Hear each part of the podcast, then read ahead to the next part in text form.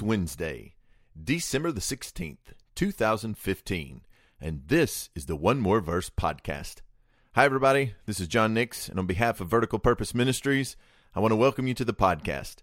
I'm so pleased to have you join me today as I discuss 1 Kings chapter 5, verses 1 through 5, and chapter 6, verses 1 through 13.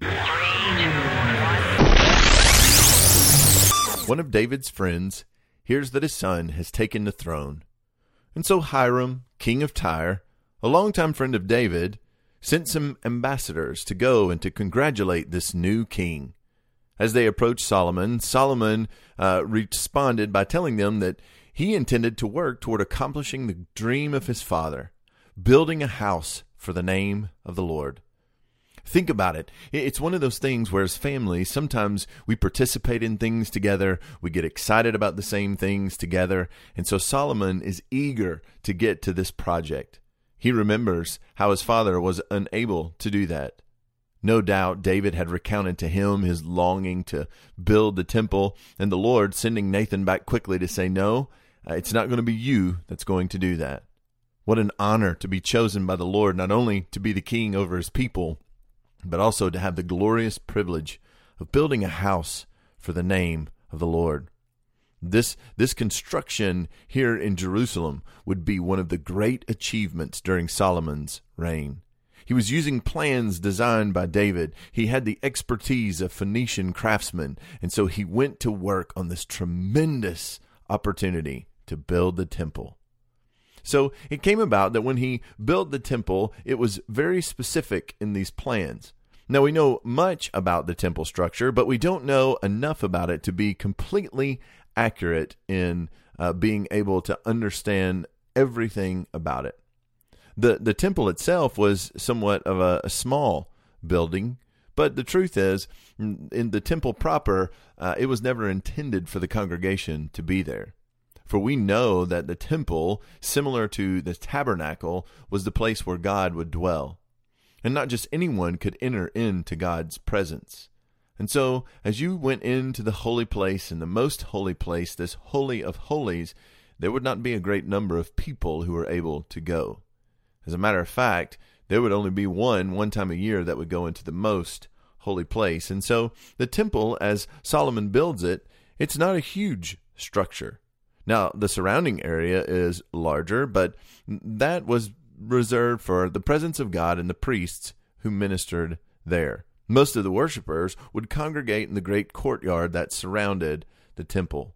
And so, as as Solomon sets out to build these things, we have all of these measurements and exactly how they were to be laid out. But one of the things that I find so interesting about this is that as they are quarrying these stones, they they made them. They were hewn there at the quarry so that when they came to the site of the temple, when it came to the construction of the temple, there was no sound of a hammer.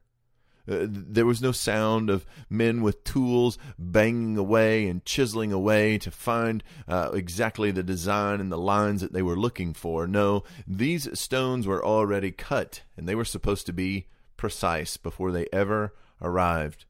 This was a holy place, and as they built in this way, it sent a message to everyone. Uh, Solomon is wanting everyone to understand uh, the beauty of the temple. He's wanting them to understand how uh, this is a consecrated place.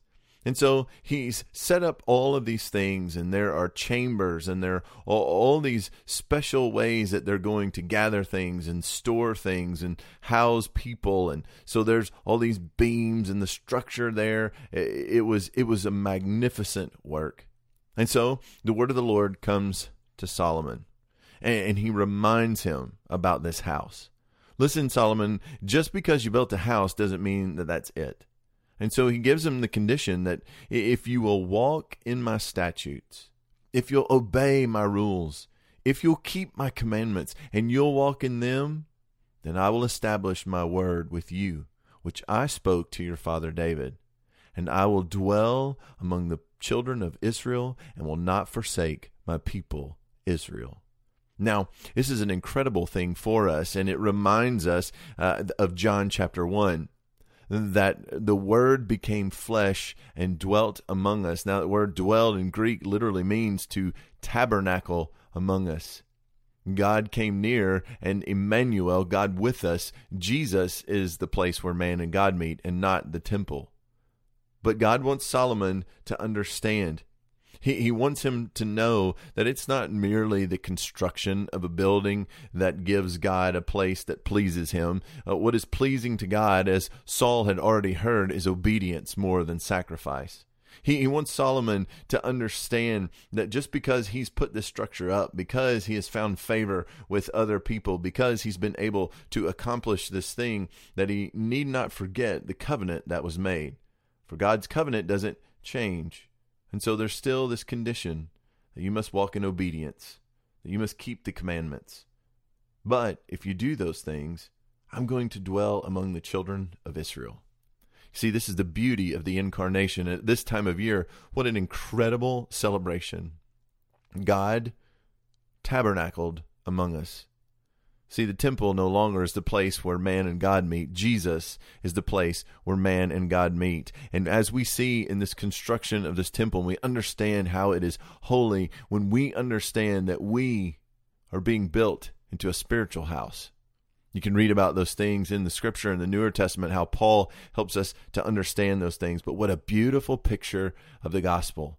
Solomon is seeing this and he's recognizing this work of God this special thing where God and man are able to meet and come together.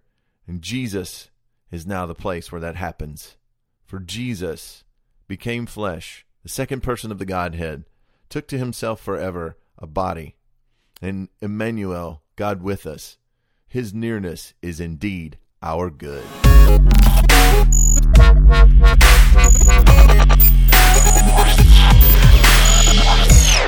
Thanks for listening to the One More Verse podcast.